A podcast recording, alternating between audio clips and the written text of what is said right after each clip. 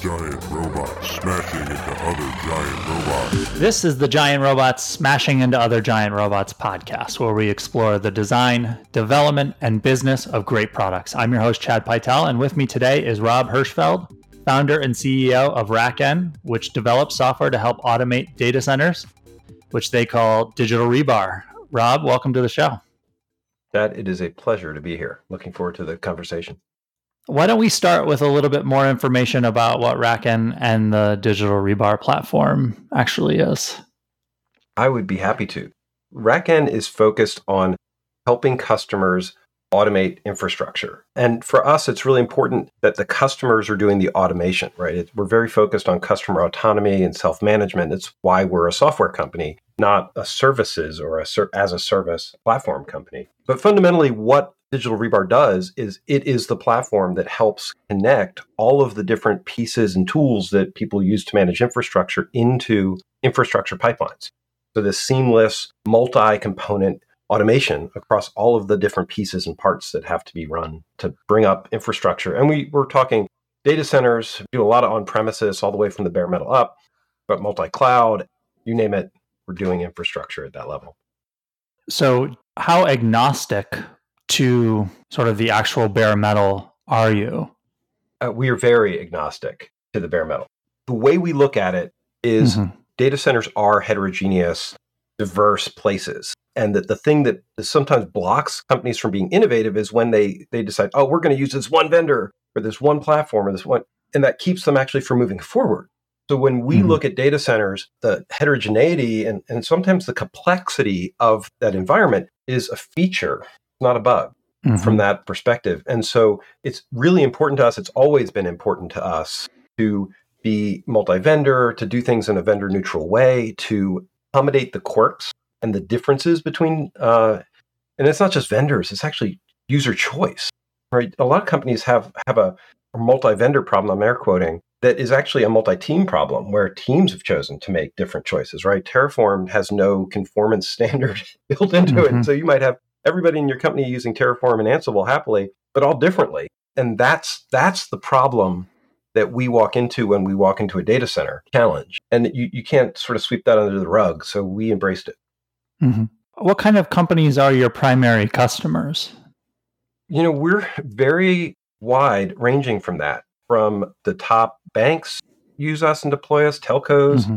service providers, very large scale service providers use us uh, under the covers, media companies. It really runs the gamut because it's fundamentally for us just about infrastructure. Right and our largest customers are racing to be the first to deploy. That's multi-site, but twenty thousand machines that they're managing under under our digital rebar management system. It's easy, I think, depending on where you sit, you sit and what your experience is. The cloud providers today just sort of can overshadow the idea that there's even people who still have their own data centers or rent a portion of a data center. Yeah. Today in today's ecosystem what are some of the factors that cause someone to do that who isn't an infrastructure provider themselves? Yeah you know the funny thing about the, these cloud stories and we're talking just the day after amazon had a day long outage is that even the cloud providers don't have you give up operation. You're still responsible for the ops and for our customers it's not like they can all just use lambdas and api gateway and consider it a day they're actually doing multi-site distributed operations and they have these estates that are actually it's more about how do I control a distributed infrastructure as much as it is about repatriating. Now, we do do a lot to help people repatriate, and they do that because they want more control. Cost savings is a significant component with this. You know, you, you get into the thousands of machines, and that's a big deal. Even at hundreds of machines, you can save a lot of money compared to what you get in cloud. And I think people get confused with it being an or choice. It really is an and choice, right? Our, our best customers are incredibly savvy cloud users. They want that dynamic, resilient, you know, very API driven environment. And they're looking to bring that throughout their organization. And so those are the ones that, you know, get excited when they see what we've done because, you know, we spent a lot of time doing infrastructure as code and API driven infrastructure. That's really what they want. Cool. So, how long have you been working on RackN? When did you found it? oh my goodness. So RackN is seven years old. Digital Rebar is what we consider to be at its fourth generation, but those numbers actually count back before that. hmm They go back to 2009. The founding team was actually at Dell together in the OpenStack heyday and even before the OpenStack heyday. And we were helping, we were trying to ship clouds from the Dell factory. And what we found was that every customer had this bespoke data center we've already talked about. And we couldn't write automation that would work customer to customer to customer. And it was driving us nuts. It, you know, just we, we're software, we're a software team, not a hardware mm-hmm. team ins- inside of Dell. And the idea that if I fixed something in the delivery were in their data center and couldn't go back to their data center because it was different than what we, you know, the next customer needed and the next customer needed, we knew that we would never have a community. It's very much about this community and reuse pattern. There's an interesting story that I picked up from SRECon, actually, where they were talking about the early days of boilers. This is going back into the last, you know, two centuries ago. But when they first started putting boilers into homes and buildings, there was no pattern, there was no standard, and everybody would, you know, basically hire a plumber or heating art, you know, heating Mhm. architect was a thing. But you'd build a boiler, and everyone was custom and everyone was different, and no surprise, they blew up a lot. And they caused fires, and buildings were incredibly unsafe because of because they were working on high pressure systems with no pattern. And it took regulation and laws and standards. And now nobody even thinks about it. You just take standard parts, you connect them together in standard ways, and that creates actually a much more innovative system. Right? You wouldn't want every house to be wired uniquely either. And so when we look at state of automation today, we see it as this sort of pre-industrial, pre-standardization process, and that companies are actually harmed and harming themselves because they don't have standards and patterns and practices that they can just roll out and know they work. And so that sort of philosophy started way back in 2009 with the first generation, which was called Crowbar. Some of your audience might even remember this from the OpenStack days. This is the first OpenStack installer built around Chef, and it had all sorts of challenges in it, but it showed us the way. And then we iterated up to where Digital Rebar is today, you know, really fully infrastructure as code, building infrastructure pipelines, and a lot of philosophical pieces we've learned along the, along the way. So you were at Dell working on this thing.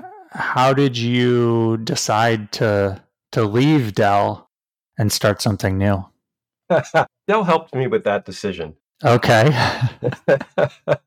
so the challenge of being a software person inside of Dell, especially at the time, Crowbar was open source, which did make it easier for us to say, hey, we want to part ways but keep the IP.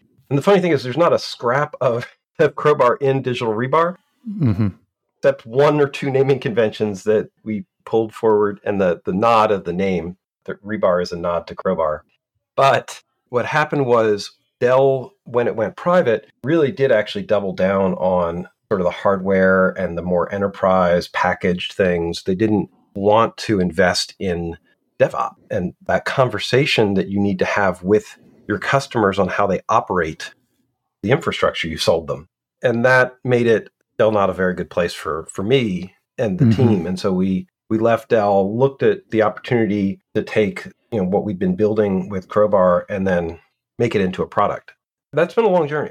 Now, did you bootstrap or did you take investment? We took we took a little bit of investment. We we raised Mhm. some seed funding. Certainly not what was in hindsight was going to be sufficient for us to do it. But we we thought at the time that we had something that was much more product ready for customers than it was. And what was the challenge that that you found? What was the surprise there that it, that it wasn't as ready as you thought?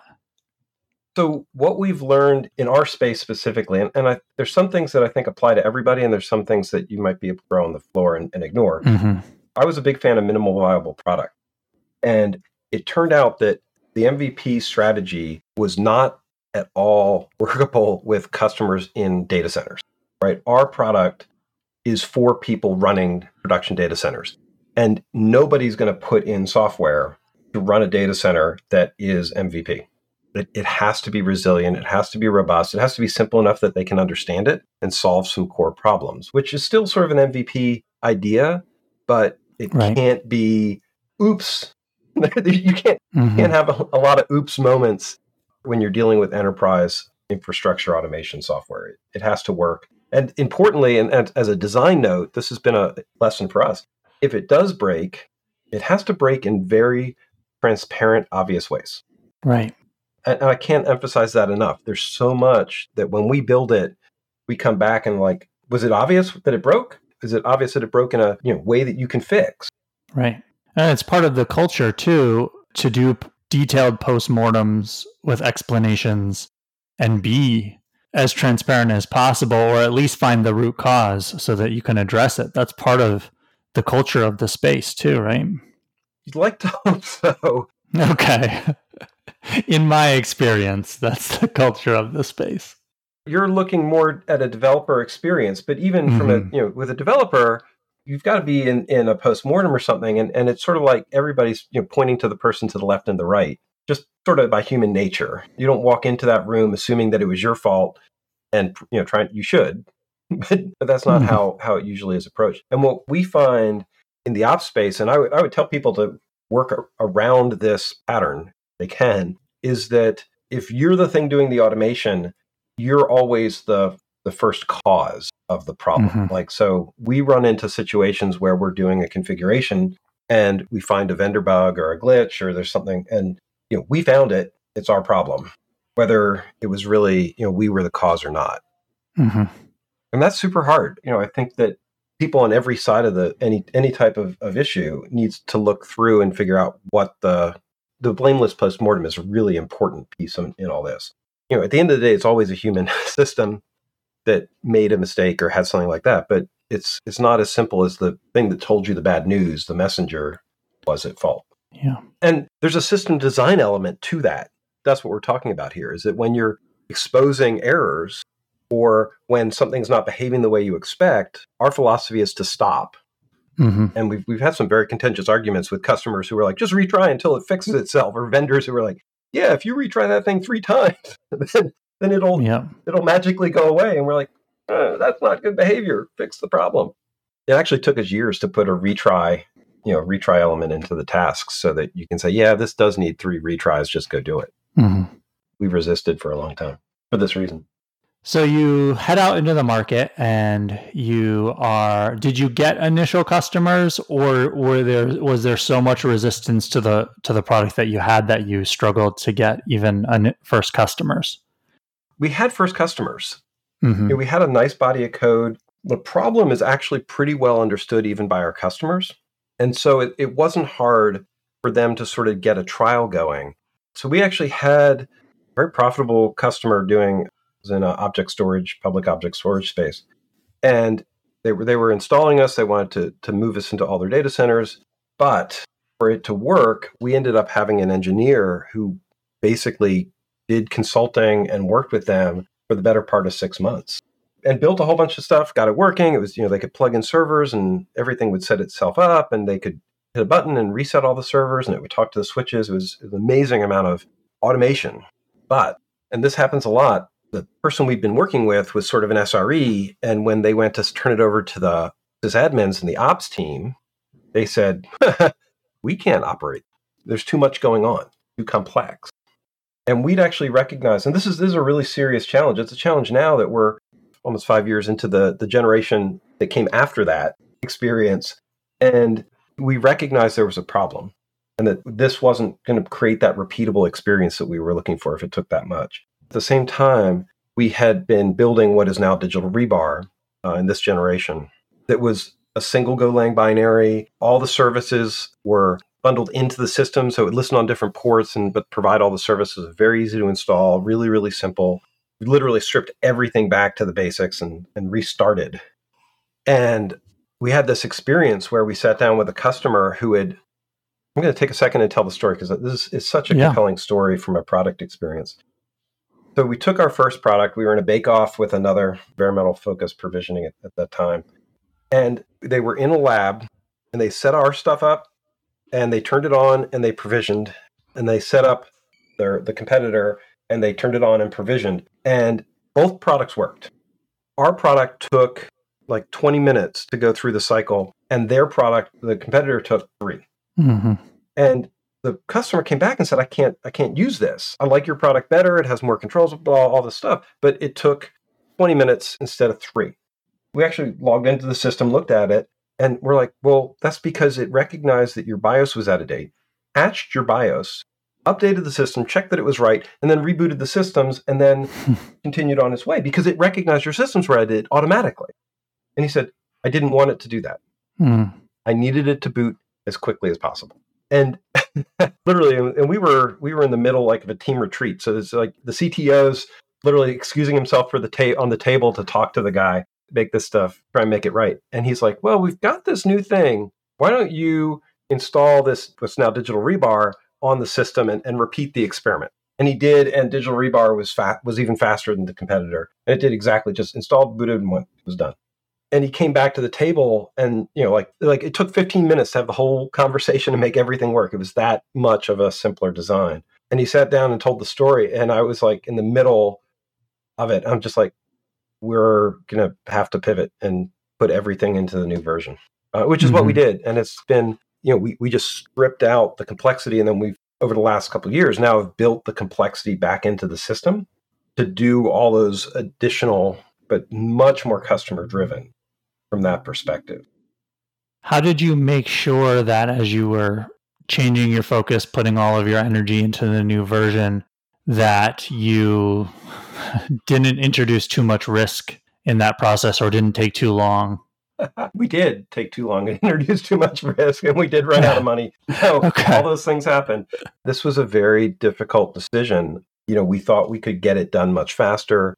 The challenge of the simpler product was that it, it was too simple to be enough right in customers data centers and so yeah we we almost went out of business in the middle of all this cycle we we had a time where RackN went back down to just the two founders and at this point we'd gotten far enough with the product that it that we knew it was the right thing and we'd also embedded a degree with the way we do the UX we have this split the UX runs on a hosted system doesn't have to, but by default it does. And then we have the back end. So we, we were very careful about how we collected metrics because you, you really need to know who's downloading and using using your products. And we had enough data from that to realize that we had some very committed early users and early customers, just huge brand names that were were playing around. And so we knew that we'd gotten this mix right, that we were solving a problem in a unique way. But it was going to take time because big mm-hmm. companies don't make decisions quickly. We have a joke, we call it the reorg half life problem. So the half life of a reorg in, in any of the, our customers is about nine months. And either you're successful inside of that reorg half life or you have to be resilient across those reorg half. And so initially, it, you know, it was taking more than nine months. We had to be able to sort of get the product in play. And once we mm-hmm. did, we had some customers who came in with very big checks. And uh, let us come back and basically build back up. And we've been adding you know some really nice names into our customer roster. Unfortunately, it's all private. I can't you know, tell you sort of their industries and their their scale, but I, I can't I can't name them. But that engagement helped drive us towards you know the feature set and the capabilities and building things up along that process. But it was it was frustrating, and you know some of them, especially with at the time we were open source, we're very happy to say, yeah, no, we are super big brand name. We don't pay for software. Like, you know, most profitable, highest valued companies in the world, you don't want to pay for this operational software? And they're like, nope, we don't have to. Uh, and uh, that didn't sit very well with us. Very hard. As a starving startup, it wasn't very, that was a hard. hard so at, at the time, everything you were doing was open source? So in the digital rebar era, we were trying to do open core. So mm-hmm. digital rebar itself was open. And then we were trying to hold back the BIOS patches, you know, integrate enterprise like single sign on. So there was a degree of integration pieces that we held back as RackN and then left the core open so you could use digital rebar and run it, which we had, you know, we actually had a lot of success with people downloading, installing, and running digital rebar. Not as much success in getting them to pay us for that privilege. So, how did you adjust to that reality?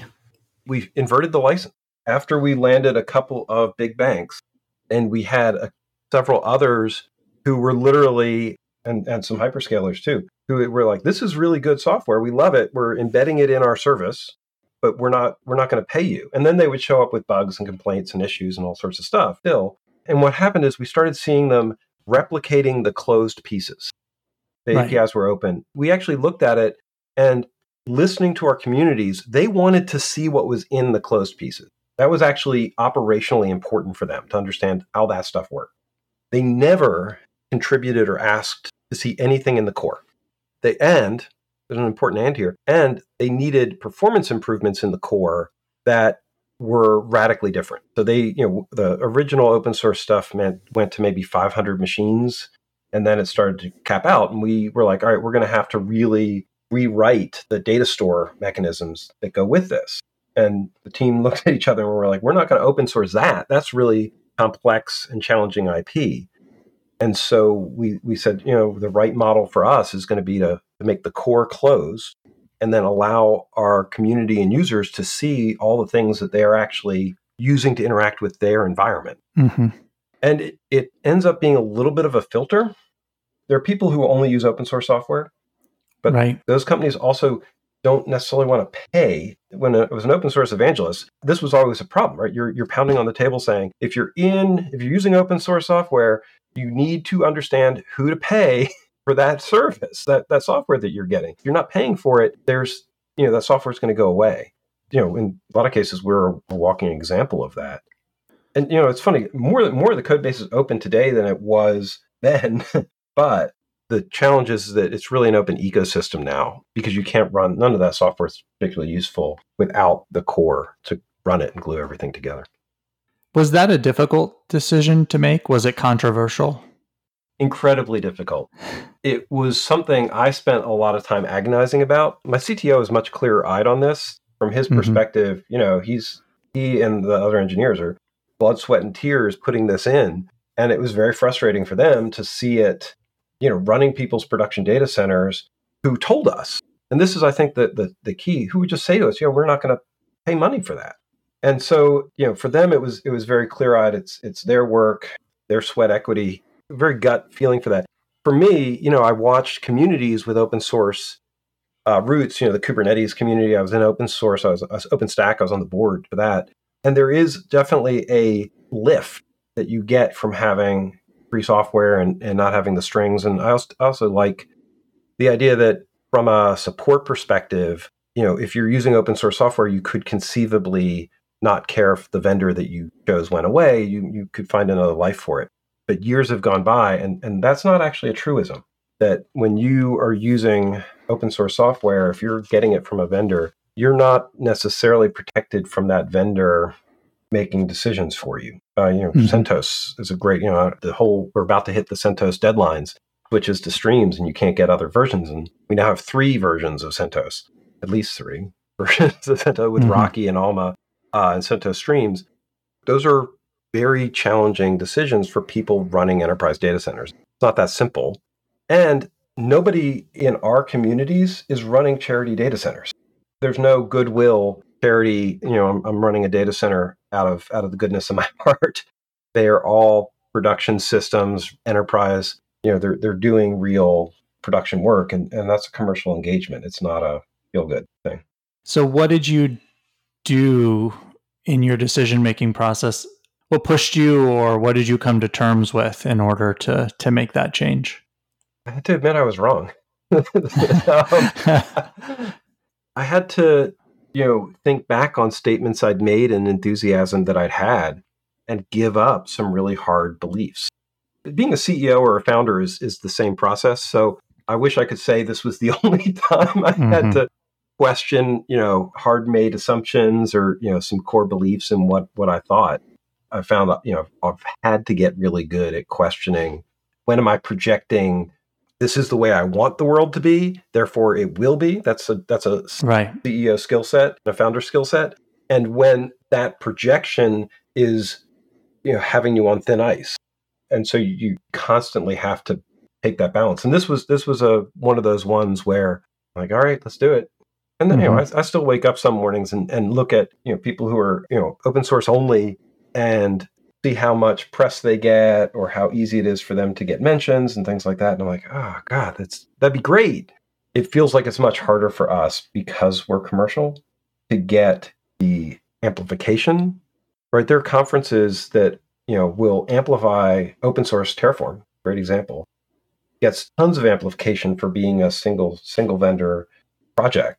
It's very Right. tightly controlled by HashiCorp. They get, but nobody's afraid to to go talk about Terraform and mention Terraform and do all this stuff. That amazing use of open source by that company. Yeah, no, but they could turn it and twist it, and they could change it. Not a guarantee by any stretch of the imagination. Right. Well, one of the things that I've come to terms with, and maybe this is a very positive way of looking at it instead of that you were wrong, is to realize that, like, well, you weren't necessarily wrong. It got you to where you were at that point. But maybe in order to go to the next level, you need to do something different. And that's how I come to terms with some things where I was need to change my thinking. I like that. It's good. Sometimes I, I like you can look back and be like, yeah, that wasn't the right thing, and just own it. Mhm. Right. But yeah, it does help you to, to know the path. One of the reasons why I love talking about it with you like this is, you know, it's not just oh Rob was wrong. We're, we're actually walking the path through that decision, and and you know, it's easy to imagine us sitting in, you know, we were in a tiny little shared office, listening to calls where I'll tell you that I'll tell you this is a story to make it incredibly concrete because this it's exactly how this happened.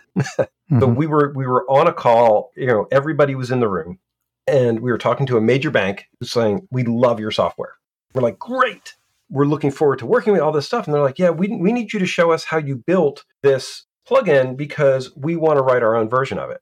We're like, "Well, if we if you did that, you wouldn't need to buy our software." And they're like, "That's right. We're not going to buy exactly. And and we're like, well, we won't show you how to use it. Then we won't show you how to do that. And they're like, well, okay, we'll figure it out ourselves. And so, you know, and I'm I'm the cheerful, you know, sunny, positive, you know, so I'm sort of hand, managing the call, and I'm not just yelling at him. My CTO is sitting next to me, like literally tearing his hair. I mean, this was literally a mm-hmm. tearing his hair out moment. And you know, we hung up the call and we went on a walk around the neighborhood, and he was just like, "What more do you need to hear?" right. for you to understand. And so it, it is. It's you know it's it's moments like that. But but instead of being like, no, you're wrong. We got to do it this way. I was ready to say, okay, what do you think we can do? How do we think we can do it? And then then he left me with a big pile of PR messaging to explain what we're doing. You know, conversations like this. Two years ago, when we made this this change, almost three, I felt like I was being handed a you know a really hard challenge. As Mhm. it turns out, it hasn't been as big a deal the market has changed about how they perceive open source. And we definitely, for enterprise customers, they're like, all right, how do we deal with the licensing for this stuff? And how do we, you know, all- and we're like, you just buy it from us. Right. They're like, that's it? And I'm like, yes. And you guarantee everything? Yeah. They're like, oh, well, that's pretty straightforward. I don't have to worry about, you know, we could go way down a, an open source rabbit hole and the consulting pieces and who owns the IP. And I used to deal with all that stuff. Now it's very straightforward. Like, you want to buy and use the software to run your data center? Yes, I do. Great. Well, I think this is generally applicable, you know, even beyond your specific product, but to products in general. Is like when you're not talking to people who are good customers or who are even going to be your customers who are going to pay for what you want, you can spend a lot of time and energy trying to please them, but you're you're not going to be successful because they're not they're not going to be your customers no matter what you do. and that that ends up being a bit of a filter with the open source pieces is that Right. there, are, there are customers who are dyed in the wool open source and, and this used to be more true actually as the market's moved a lot we ended up just not talking to them anymore. But they, they do they, they want a lot. They definitely would ask you know ask for features or things and additions and help pieces like that. And it's hard to say no especially as a startup founder you want to say yes a lot. Mm-hmm. we try to not say yes to things that we don't and this this puts us at a disadvantage i feel like from a marketing perspective. We we don't do something we tend to say we don't do it or we could do it but it would take whatever i wish more people in the tech space were as disciplined about this does work this doesn't work this is a feature this is something we're working on. It's not how tech marketing typically works sadly. That's why we focus on self trials so people can can use the product. I wanted to tell you all about something I've been working on quietly for the past year or so, and that's Agency U. Agency U is a membership based program where I work one on one with a small group of agency founders and leaders toward their business goals. We do one on one coaching sessions and also monthly group meetings. We start with goal setting, advice, and problem solving based on my experiences over the last 18 years of running Thoughtbot. As we progress as a group, we all get to know each other more, and many of the Agency U members are now working on client projects together and even referring work to each other. Whether you're struggling to grow an agency, taking it to the next level and having growing pains, or a solo founder who just needs someone to talk to, in my 18 years of leading and growing Thoughtbot, I've seen and learned from a lot of different situations, and I'd be happy to work with you. Learn more and sign up today at thoughtbot.com slash agency That's A-G-E-N-C-Y, the letter U. So you have the core and then you have the ecosystem. And you also mentioned earlier that that it is a sort of actual software package that people are buying and installing in their data center, but then you have the UI, which is in the cloud, and the what's in the data center is is re- reporting up to that. Well, this is where I'm going to get very technical. so hang on for a second. We actually use a cross domain approach. So the way this works, and what our UX is written in React, and ev- everything's mm-hmm. boy. There's like three or four things I have to say all, all at once. So forgive me as I circle. Everything we do at Digital Rebar is API first, really API only. So the Golang service with an API, which is amazing. It's, it's the right way to do software. So for our UX, it is a React application that can talk to that, what we call an endpoint, that digital rebar endpoint. And so the UX is designed to talk directly to the digital rebar endpoint, and all of the information that it gets comes from that digital rebar endpoint. Oh, okay. We do not have to relay it. Like you have to be inside that right. network to get access to that endpoint, and the UX just talks to it. Okay, and so the UX is just being served from your centralized servers, but you're just delivering the React for the JavaScript app, and exactly. then it's talking to the local APIs. Right, and so we do we do like use that browser as a bridge. And so when you want to download new content packs, so Digital Rebar is a platform, so you, d- you have to download content and mm-hmm. automation mm-hmm. and pieces into it. The browser is actually your bridge to do that. So the browser can connect to our catalog, pull down our catalog, and then send things into that browser. So it's super handy for that. But yeah, it's fundamentally it's it's a all behind your firewall software, except, and this is where people get confused, because you're downloading it from rackn.io, that download or the, the URL on the browser looks like it's mm-hmm. a rackn URL, even though all the traffic is network local. Now, do your customers tend to stay up to date? Are they updating to the latest version right away all the time? no, of course not. I figured that was the answer. Yeah, no, and, and we maintain, you know, patches on old versions and things like that. You know, I wish they were a little faster. I'm, it, I'm not always sad that they're, you know, I'm actually very glad when we don't, we do a release like we did yesterday.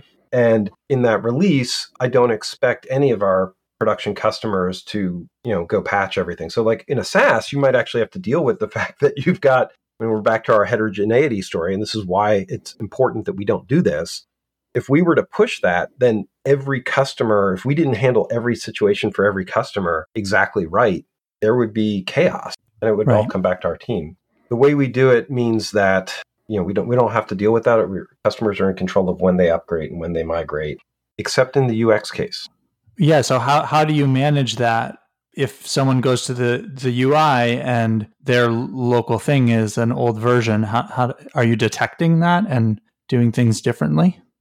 Yes. So one of the decisions we made that I'm really happy with is we embedded um, feature flags into the API.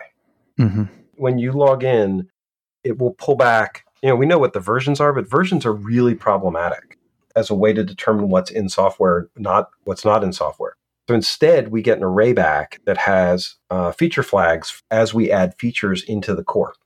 And we, we've been doing this for years, and it's an amazingly yeah. productive process. And so, the, what the UX does is for as we add new things into the UX, it will look for those feature flags.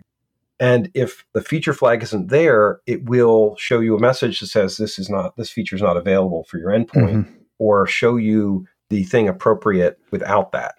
And so, yeah, the UX has gone through years of this process, and so there are literally just places where the UX changes behavior based on the you know what you've installed for your system. And uh, remember, our customers it's multi-site, so our customers will have do have multiple versions of digital rebar installed across their. So this Yeah. behavior is really important also for them to be able to do it. And it goes back to like the LaunchDarkly.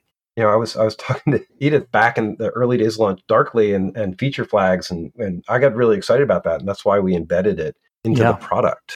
Everybody should do it. It's amazing. One of the previous episodes a few ago was with actually the Thoughtbot CTO, Joe Ferris, and we're on a project together where we basically it's a different way of working, but especially when you need it. I was so so much of what I had done previously was versioned APIs. Mm. Maybe that works at a certain scale, but you get to a certain scale of software and way of working and wanting to do continuous deployment and continually update features and all that stuff. And it's a really good way of working when instead you are communicating on the level of feature availability. and from an ops person's perspective and this was true like with openstack we were dealing they, they were adding feature flags like down at the metadata for the it was it was incredible they went sort of deep deep into the versioned api hellscape is the only way i can describe it because we don't we don't do that but the thing that that does not help you with is a lot of times the changes that you're looking at from an api perspective are behavior changes not api changes like our api is is over years now has been added Right. hmm and as long as you're you're okay with new objects showing up, new fields showing up in an object, you could go back to four year old software, talk to our API, and it would still work just fine. You know, so all your integrations are going to be good, but the behavior might change. Hmm And that that's what people don't, you know, they're, they're like, oh, I can make my API version and everything's good, but the behavior that you're putting behind the scenes might be different. You need a way to express that even more than the APIs, in my opinion.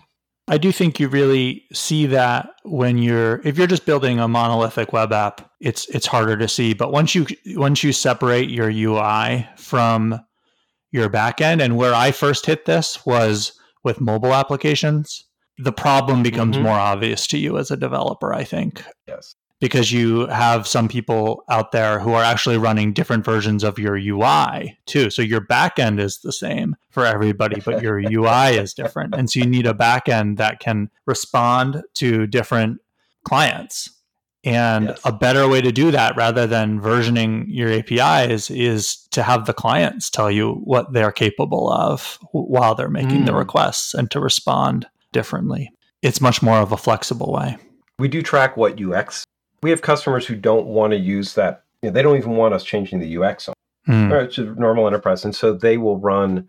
The nice thing about a React app is you can just run it. The digital rebar can host its UX, and that's perfectly reasonable. We have customers who do that, but it requires you know it adds more operational complexity, and then they, if they don't patch the UX, they can fall behind or not get features. So we see that it's you're you're describing a real you know the more information you're exchanging between the clients and the servers, the better for you to to track what's really going on. And I think overall, once you you know, it can get a little. In my experience, especially people who haven't worked that way, joining the team, it can take a little bit for them to get comfortable with that approach and how Mm. sort of the flexibility you need to be building into your system. But that once people are comfortable with it and a team is comfortable, it really starts to hum. In my experience, a lot of sort of what we've advocated for in terms of the way software should be built and deployed and that kind of thing is is it actually makes it so that you can live that even easier and you can really be agile because you can roll things out in a very agile way Yeah. So are you thinking like an actual rolling deployment where the software is mm-hmm. deployed software is multiple versions coming through? Yep. And you can also, you know, have different users seeing different things at different times as well. You can say, you know, we're going to roll this, we're going to be doing continual deployment and have code continually deployed, but that doesn't mean that it's part of the release yet, that it's available to users to use yet. Yeah, that ability to split and feature flag is is a huge deal. Mm-hmm. Yeah. What I'm trying to figure out is does this apply to every project, even like the small, like this just changes the way you should build software? Or is there a time in the a product to start introducing that thing? I'm a big fan of doing it first and fast.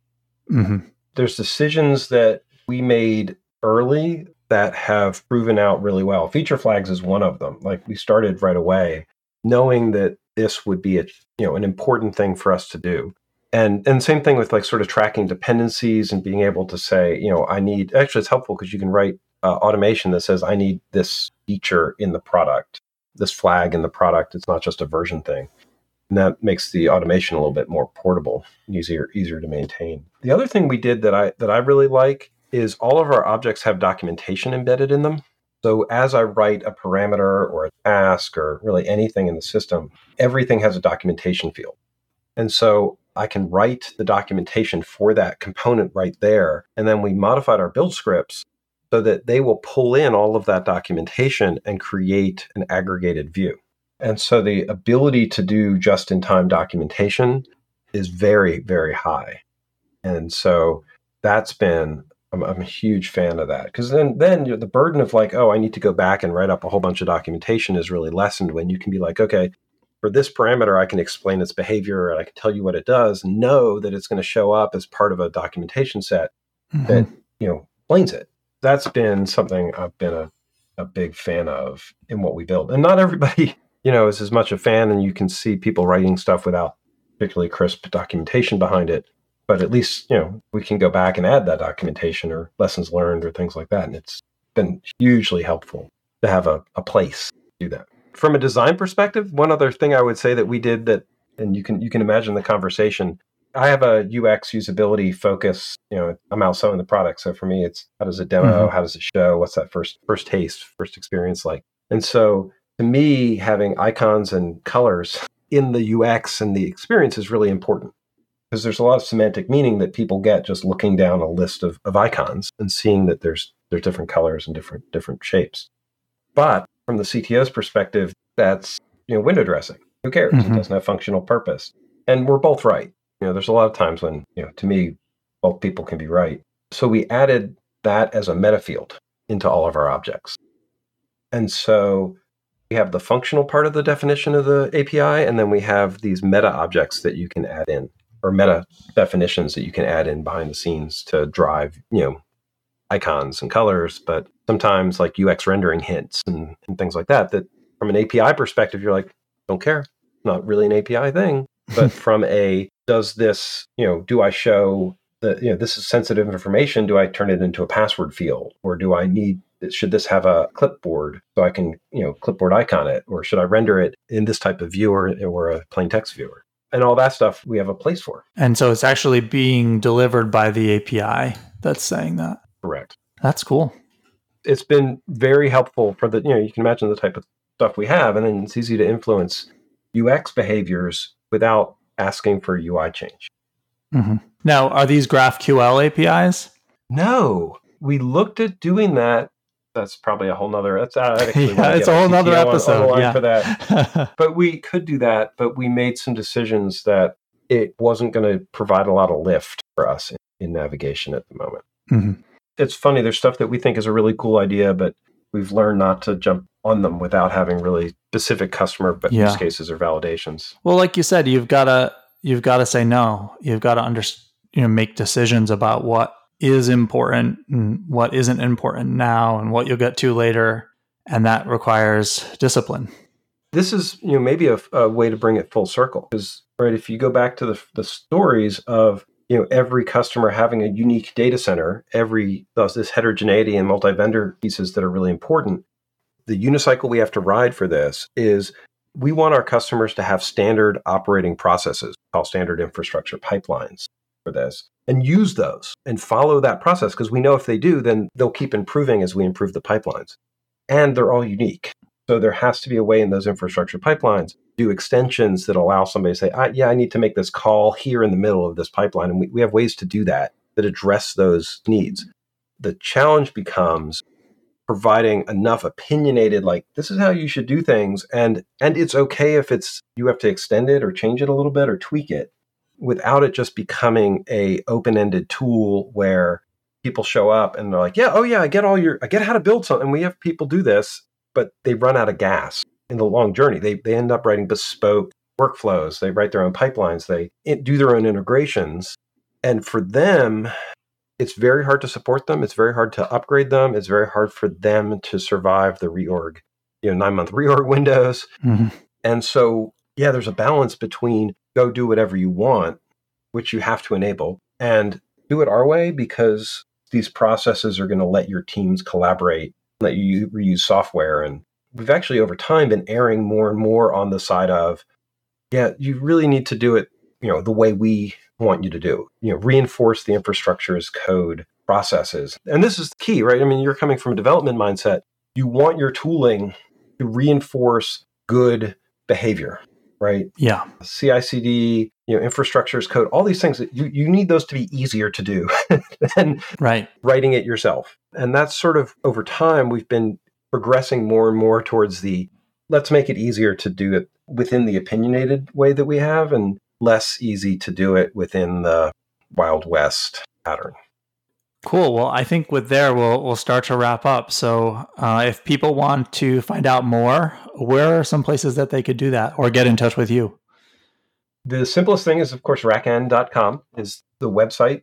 You know, we encourage people to just, if this is interesting, download and try the software. Cloud, they can, you know, if they have a cloud account, it's super super easy to play with it those are all, all things RackN or through that. I am very active on Twitter under the handle Zehicle, Z E H I C L E, and I am happy to have conversations, you know, around these topics and data center and operations and even the future of, of cloud and edge computing. So uh, please look me up. I'm excited to have conversations like that.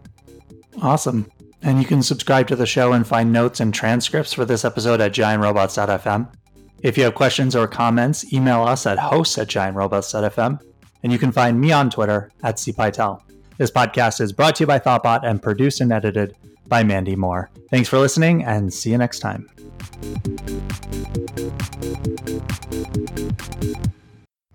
This podcast was brought to you by Thoughtbot. Thoughtbot is your expert design and development partner. Let's make your product and team a success.